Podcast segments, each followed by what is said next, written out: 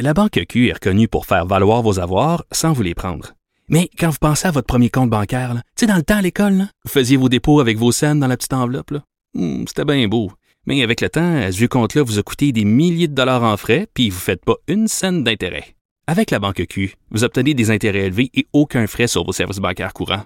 Autrement dit, ça fait pas mal plus de scènes dans votre enveloppe, ça. Banque Q, faites valoir vos avoirs. Visitez banqueq.ca pour en savoir plus. Pendant que votre attention est centrée sur vos urgences du matin, vos réunions d'affaires du midi, votre retour à la maison ou votre emploi du soir, celle de Desjardins Entreprises est centrée sur plus de 400 000 entreprises à toute heure du jour. Grâce à notre connaissance des secteurs d'activité et à notre accompagnement spécialisé, nous aidons les entrepreneurs à relever chaque défi pour qu'ils puissent rester centrés sur ce qui compte, le développement de leur entreprise.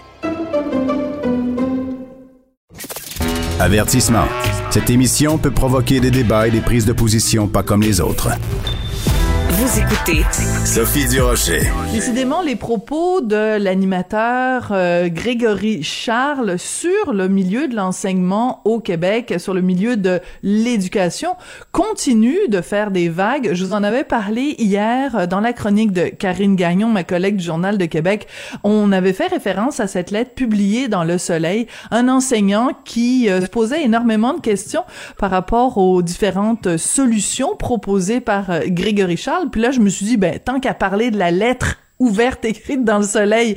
On va parler à la personne qui l'a écrite, cette fameuse lettre-là. Il s'appelle François-Olivier Loignon. Il est enseignant de musique. Il est aussi chef d'orchestre et candidat au doctorat en éducation musicale. Monsieur Loignon, bonjour. Bonjour à vous. Alors, vous avez écrit euh, dans Le Soleil, donc, cette réponse au cri du cœur de Grégory Charles sur l'éducation. Euh, commençons par euh, le, tout début. Vous l'aimez bien, vous, Grégory Charles? C'est pas, c'est pas, c'est pas contre sa personne que vous en avez? Non, absolument pas. Ben, je le connais pas personnellement. J'ai rien contre Grégory Charles. Je ne renie absolument pas tout ce qu'il a apporté au domaine artistique au Québec. C'est quelque chose qui m'est revenu souvent à la lettre qu'on m'a dit que ah, je, dis aux gens qui n'ont pas le droit de dire leur opinion. Non, justement, il a le droit à son opinion. C'est la portée qu'ils ont eu, qu'a eu, qu'on a donné à cette opinion-là, alors que c'était basé sur des euh, sur absolument rien de ce qu'on connaît par rapport à l'éducation. D'accord. Donc, euh, vous avez différents points. On n'aura peut-être pas le temps de passer à travers tous les points, mais euh, essentiellement, revenons euh, par exemple au fait, à la suggestion que faisait Grégory Charles en fin de semaine dans le journal La Presse, où il disait que selon son expérience à lui, vu que les garçons n'apprennent pas de la même façon que les filles, il serait bon de séparer les filles et les garçons. Vous, vous trouvez que c'est pas une bonne idée. Pourquoi, Monsieur Loignon? Parce que, puis ça, il y a plusieurs études qui l'ont prouvé, c'est c'est vrai que c'est pas tout le monde qui apprend de la bonne façon, mais le problème, c'est que le sexe, le genre de la personne, a pas, euh, on peut pas séparer euh, la façon dont quelqu'un apprend selon son sexe ou son genre parce que ça n'a pas une influence. C'est sûr que la façon dont la personne est élevée, le contexte dans lequel elle est élevée, peut-être que là, euh, les rôles de genre peuvent venir avoir un effet. Mais le fait d'être un gars ou une fille vient pas, euh, vient pas influencer directement la façon dont on apprend ou ce qu'on aime ou ce qu'on n'aime pas. Fait que c'est ça, euh, qui- qu'on qu'on sépare les classes selon le style d'apprentissage, ça c'est une idée de réflexion. Mais qu'on base cette séparation-là sur le sexe ou le genre de l'élève, c'est là qu'on n'a pas vraiment un impact. Ça, ça a été prouvé par les études sur l'apprentissage des gens. Puis au contraire, ça peut avoir un effet négatif, surtout au fait après ça, quand ils viennent le temps de s'intégrer en tant que société, mais qui ont toujours été éduqués séparément, garçons et filles. Hmm. Ouais, c'est ça. Euh, parce que moi, je, ben, je sais pas vous, ça, avait- ça a été quoi votre expérience? Moi, euh, tout me- mon secondaire, euh, je l'ai fait dans une école où il y avait que des filles. C'est une des expériences les plus détestables de ma vie parce que je, vivais ma vie euh, à, la, maison, euh, dans, tous les aspects de ma vie où il y avait des hommes et des femmes ensemble. Puis là, de 8 heures le matin jusqu'à 4 heures l'après-midi, j'étais dans un environnement où il y avait juste des filles. J'ai détesté ça parce que ça ne correspondait pas à la réalité du, vrai monde. Ben, puis, si vous me permettez, c'est ce qu'on oublie, c'est qu'aussi, c'est qu'une des missions de l'école, puis ça, c'est dans le programme de formation, c'est de socialiser le jeune. Mais là où moi j'ai un problème, c'est en quoi c'est socialiser quelqu'un, de le mettre seulement avec les gens de son sexe, puis après lui dire, ben, va dans la société, puis socialise. Hmm. C'est, il est là le problème. Ouais, il y a un argument qui a été utilisé cette semaine par euh, euh, quelqu'un qui est un, directeur d'école qui disait euh, ben de toute façon on pourrait pas faire ça en 2022 séparer les filles et les garçons parce qu'il y a trop de diversité de genre puis il y a des gens qui se considèrent filles le lundi puis garçons le mercredi. Donc ce serait trop difficile à gérer. Qu'est-ce que vous pensez de cet argument là monsieur Loignon? Ben, personnellement, je pense que c'est un peu, euh, je vous dirais, c'est un peu euh, simplifier le concept de non-binaire et tout ça, d'avoir, de, présenter ça comme ça, parce que je pense que c'est plus complexe que de sentir gars un matin puis fille l'autre le matin. Mais il reste que cette réalité-là, elle est là aujourd'hui. justement, ça apporte ce problème-là.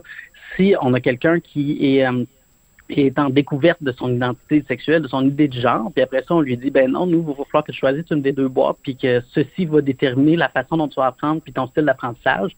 On est complètement en train de passer à côté la mission de l'école. Hmm.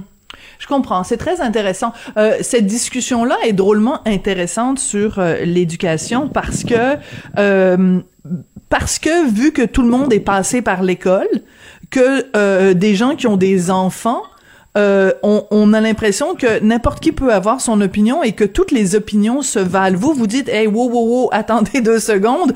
C'est pas parce que euh, vous avez été professeur à Star Academy que ça vous donne une légitimité pour parler du système d'éducation. Est-ce que ça veut dire, Monsieur euh, Loignon, que il y a seulement des experts, que des gens qui ont fait des doctorats ou des maîtrises ou que est-ce qu'il y a seulement les experts qui peuvent parler d'éducation? Euh, pas du tout. Puis là-dessus, je vais vous répondre en deux points. Premièrement, euh, je pense que c'est sûr que euh, le fait d'avoir des enfants à l'école, je pense pas que ça donne vraiment une expérience du milieu d'éducation, tout comme fréquenter un hôpital ne me donne pas une expérience du milieu de la santé. C'est sûr que tout le monde a le droit à son opinion. Maintenant, un, ça dépend de la portée puis l'équivalence à laquelle on donne cette opinion-là, et de, aussi ça dépend comment comment je pourrais vous dire, ça? Euh, ça va pas l'heure de cherche mes mots. Mais euh, ça, ça, dépend aussi de la façon dont c'est présenté, parce qu'ici, je, je renie aucunement l'expérience que Grégory Charles a eue avec des décrocheurs ou avec un contexte de Star Academy. Mais le problème, puis selon moi, c'est un des problèmes qu'on a avec le ministre actuel, c'est de prendre un contexte particulier dans lequel on a eu une méthode qui a fonctionné, puis après ça, d'appliquer ça à tous les contextes au Québec, alors qu'on sait qu'il n'y a pas un contexte d'éducation qui est pareil. On n'enseignera pas pareil dans un milieu rural, dans un milieu urbain, dans un milieu favorisé, dans un milieu défavorisé, en concentration, en régulier. Fait que, prendre une recette puis vouloir l'appliquer à tout le monde, c'est justement ce, ce, manque de compréhension du contexte de l'enseignement-là. Et l'autre point, comme je dis, puis quand je, puis quand je parlais des experts, c'est justement, c'est pas juste les doctorats la maîtrise, puis ça, c'est encore là, je parle en mon opinion personnelle. Une des choses qu'on a tard quand on fait des programmes d'éducation de la réforme, c'est que justement, on consulte pas, même pas maîtrise le doctorat, mais la personne qui va appliquer cette réforme-là, qui va appliquer ce programme-là sur le terrain. Parce que comme je disais à la fin du texte, on a beau vouloir révolutionner le système d'éducation, puis selon moi, on en a besoin. Mais si on met les profs en dehors de tout ça, puis après on leur arrive avec une réforme, puis euh, quelque chose de pré-marché en dehors, puis on lui dit applique ça, alors qu'il n'a pas été consulté, on ne lui a mm-hmm. pas euh, montré la pertinence de tout ça, puis on lui a pas dit qu'est-ce que ça va apporter à l'élève, puis qu'il n'a pas eu son mot à dire là-dessus, c'est sûr qu'il va y avoir une déconnexion parce que c'est le prof qui, au jour le jour, est sur le terrain avec l'élève et vit cette réalité-là. Ouais, c'est-à-dire qu'au lieu que la réforme parte d'en haut pour aller vers le bas, ce serait peut-être bien que les réformes soient justement initiées par euh, le terrain lui-même, euh, plutôt que de, de, se le faire imposer. On, on comprend fort bien euh, ce, ce, point de vue-là. Euh, écoutez, dans votre texte, qui est vraiment extrêmement intéressant et qui a fait beaucoup jaser, hein, il a beaucoup, il a beaucoup circulé ce texte-là et il a provoqué beaucoup de, de réactions. à un moment donné, vous faites référence, vu que vous êtes aussi dans le domaine de la musique vous dites, euh, pour les Grégory Charles et autres musiciens de ce monde, il me ferait plaisir de jaser de El Sistema. C'est quoi El Sistema? Justement, vous avez l'occasion d'en parler. Alors, expliquez-nous ce que c'est. Écoutez, là, c'est sûr que je vais essayer de vous résumer ça en deux minutes. Oui, oui, bien sûr. parler pendant des heures. Mais El Sistema, c'est un système qui est né au Venezuela, puis qui a été un peu, euh, qui est rendu un peu partout dans le monde, qui c'est surtout, qui évolue dans les milieux défavorisés.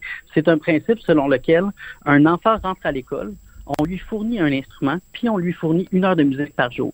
Et euh, ça, au sein d'un orchestre dans lequel on va baser beaucoup sur l'apprentissage des pères, des plus vieux enseignent aux plus jeunes, etc. Et le but de, tout ça, ben, non seulement le but, mais ce que ça apporte aux jeunes, c'est non seulement une, euh, une expérience musicale qui est super, qui va développer tout ce que la musique peut développer chez l'enfant, mais une expérience de vie en société, de vie en communauté, parce que dans une orchestre, le principe est qu'on a beau avoir 20 violons dans une section, s'il y en a un qui joue pas bien, c'est toute la section qui va pas bien. C'est vrai. Fait que ça développe cet aspect-là de, euh, de vie en communauté, d'interresponsabilité. On a besoin les uns des autres. Ça, ça vient chercher ça chez les enfants. Puis une des, parmi les choses que ça a apporté au Venezuela où ce que ça a été implanté, c'est justement non seulement plus de gens qui restent à l'école, donc qui finissent par euh, diplômer puis qui vont euh, euh, améliorer leurs chances de succès dans la vie, mais aussi une diminution des comportements asociaux dans cette société-là. C'est-à-dire moins de criminalité, moins de délinquance, parce que justement, ce système-là permet aux gens, par la musique, de devenir des meilleurs acteurs dans la société. Et ça, justement, moi, c'est là-dessus que mon doctorat se poserait de voir comment on pourrait avoir une version de ça au Québec. Puis, ce serait quoi? Euh, parce qu'on sait que la musique, ça développe au niveau cognitif, ça développe au niveau affectif, ça développe euh, certaines attitudes sociales. Mais moi, c'est de voir à quel point quelqu'un qui rentre dans ce programme-là euh, une fois qu'il en sort, à quel point, euh, non seulement socialement, mais euh, ce qu'on appelle, il est capable de se projeter dans l'avenir dans une meilleure position que s'il n'avait pas eu cette expérience-là de vie en société orchestrale. Très intéressant. Donc la vie, l'orchestre comme métaphore de la vie en société, c'est drôlement intéressant. Dans votre texte, vous faites aussi référence aux ouvrages d'un dénommé Ken Robinson qui a écrit un livre qui s'intitule Changer l'école, la révolution qui va transformer l'éducation. Pouvez-vous très très très brièvement, parce que je suis sûre qu'encore une fois, vous pourriez passer des heures à en parler, mais nous expliquer c'est quoi les idées de ce monsieur euh, Robinson, puis comment euh, ces concepts-là pourraient s'appliquer euh, au Québec, monsieur Loignon? Encore une fois, ça, je vais vous résumer ça très rapidement. Oui, oui, oui. ben, faites, faites œuvre de pédagogie, là. Résumez-nous ça. La pensée de M. Robinson, c'est simplement de dire qu'en ce moment, on, notre, notre système d'éducation, la façon dont il est fait, c'est est basé sur l'éducation industrielle, basé sur la révolution industrielle un peu. Donc, on rentre à 9, de 9 à, 10 et quart, tu apprends une chose, tu as 15 minutes de pause, après ça, de 10 et demi à, à, à telle heure, tu apprends une autre chose. Puis là, c'est vraiment un horaire comme dans une, euh, une industrie, une, une usine. Lui, son, son constat, c'est que ça, non seulement ça tue la créativité des jeunes, mais c'est pas tout le monde qui est fait pour rentrer dans cette espèce de moule-là de tu fais ça à telle heure, tu fais ça à telle heure. Donc lui, c'est justement, c'est de changer cette façon de fonctionner-là pour non seulement laisser plus de place à la créativité des jeunes, mais les impliquer dans leur apprentissage, les impliquer dans un dans un système qui va faciliter leur apprentissage, qui va faciliter la pédagogie, qui va être efficace pour eux. Et là, il y a plusieurs suggestions. ce qui est bien, c'est que ce livre-là a été traduit en français, dans lequel il y a beaucoup de d'exemples de, euh, de programmes qui ont été développés avec cette mentalité-là dans des milieux francophones. Fait moi, je suggère ce livre-là à tous. C'est vraiment un excellent livre pour plusieurs idées comme ça. Voilà, c'est ça, de sortir un peu des, des, des sentiers battus, mais euh, la façon dont vous le décrivez, c'est-à-dire une déstructuration où on n'est pas dans une taylorisation là, de, de l'éducation, ça ressemble quand même à ce qu'il y a dans certaines écoles euh, alternatives au Québec où justement, au lieu d'avoir euh, un cours de mathématiques, un cours de français, on, on fonctionne plutôt par projet et tout, tout se, se noue à l'intérieur de ce projet-là. Donc, il y, a, quand même, d'après ce que je comprends, en tout cas, déjà des, des écoles au Québec qui appliquent un petit peu les idées de M. Robinson. Oui, ben d'une certaine façon, oui. Là, c'est ça, c'est le danger, c'est pas d'entrer dans le moule de c'est fait pour tout le monde, ça, parce qu'encore une fois, ça, c'est le danger de dire on va appliquer cette recette-là à tout le monde. Mais oui, euh, on a à il y a beaucoup de, non seulement de recherche, mais de, on, devrait s'intéresser à ces méthodes d'enseignement-là, puis leur, peut-être leur laisser une plus grande place. Hmm. Un des problèmes qu'on a au Québec, Monsieur Loignon, c'est euh, le décrochage chez les garçons. Il y a vraiment une, une, une disproportion dans le nombre de, de, de garçons qui décrochent. Comment vous expliquez ça, puis quel genre de solution on pourrait avoir? Parce que bon, une des solutions proposées par Gary Richard, c'était séparer les filles et les garçons, mais essayons de, de mettre ça, cette idée-là de côté. Comment on fait pour enseigner euh, et intéresser les garçons à l'école? Là-dessus, je vous dirais que c'est un terrain un peu glissant parce que c'est pas ma spécialité, puis je voudrais pas me prononcer en donnant des euh, en donnant des idées que je je sais pas si ça peut avoir un effet ou pas. Mais par exemple, par exemple, vous vous enseignez la musique. Est-ce que vous vous vous vous trouvez en effet que les garçons ont une une appréhension par rapport à, à la musique qui est différente de celle des filles? Est-ce qu'il y a des des choses que vous pourriez faire auprès des garçons pour plus les intéresser, par exemple? Euh, une appréhension, pas nécessairement. C'est sûr que moi, du côté de la musique, puis je veux dire, ça, c'est un des aspects d'enseigner les arts. C'est enseigner les arts, c'est parler des émotions, être proche des émotions. On va s'entendre que dans notre société, c'est peut-être pas la chose qui est la plus valorisée chez les garçons, mais euh, c'est justement, selon moi, puis encore une fois, je parle à mon titre, je parle pas. Euh, oui, c'est ça qui est intéressant. Oui mais c'est d'aller chercher l'intérêt du jeune, puis après ça, de l'emmener vers d'autres choses. Si je vous donne un exemple, moi, en musique, c'est sûr que si je commence, puis moi, je suis un passionné de musique classique, justement, je suis chef d'orchestre, mais si je m'assois mes jeunes, puis je leur pitch une symphonie de Tchaïkovski là-dessus, je vais les perdre. Fait que c'est vraiment d'aller chercher ce qu'ils connaissent, ce qu'ils apprécient, puis après ça, les amener à découvrir d'autres choses, puis à faire le lien avec d'autres choses. C'est le classique de passer du connu vers l'inconnu. Hmm. selon, moi, c'est peut-être une clé de solution pour les garçons d'aller chercher des, les intérêts qu'ils peuvent avoir, quelque chose qu'ils aiment, puis après ça, les amener vers quelque chose qu'ils aiment moins. Mais encore là, comme je vous dis, je parle en titre personnel, j'ai pas fait de recherche sur le décrochage des garçons. Je sais que c'est une réalité sur laquelle on devrait se pencher, mais justement, c'est avant de me prononcer, de donner des idées, c'est quelque chose que je devrais peut-être plus approfondir personnellement. Je comprends. Ben écoutez, ça a été euh, drôlement intéressant. Félicitations pour cette lettre qui a beaucoup euh, fait jaser. Donc j'invite euh, les gens, les auditeurs à aller lire ça. C'est publié dans Le Soleil. Donc cette lettre ouverte, réponse au cri du cœur, pardon, de Grégory Charles sur l'éducation. Merci beaucoup, Monsieur Loignon, d'être venu euh, réfléchir euh, avec nous. Euh, plus on est de tête à réfléchir sur le milieu de l'éducation, plus ça peut apporter des solutions intéressantes. Merci, ça a été ça a été très chouette de vous parler. Ben, merci à vous pour l'opportunité, puis je vous souhaite une bonne journée. Merci beaucoup, François-Olivier Loignon, qui est enseignant de musique et chef d'orchestre et candidat, candidat, pardon, coudon, j'ai de la difficulté ce matin, j'ai pas eu mon troisième café, ça doit être pour ça.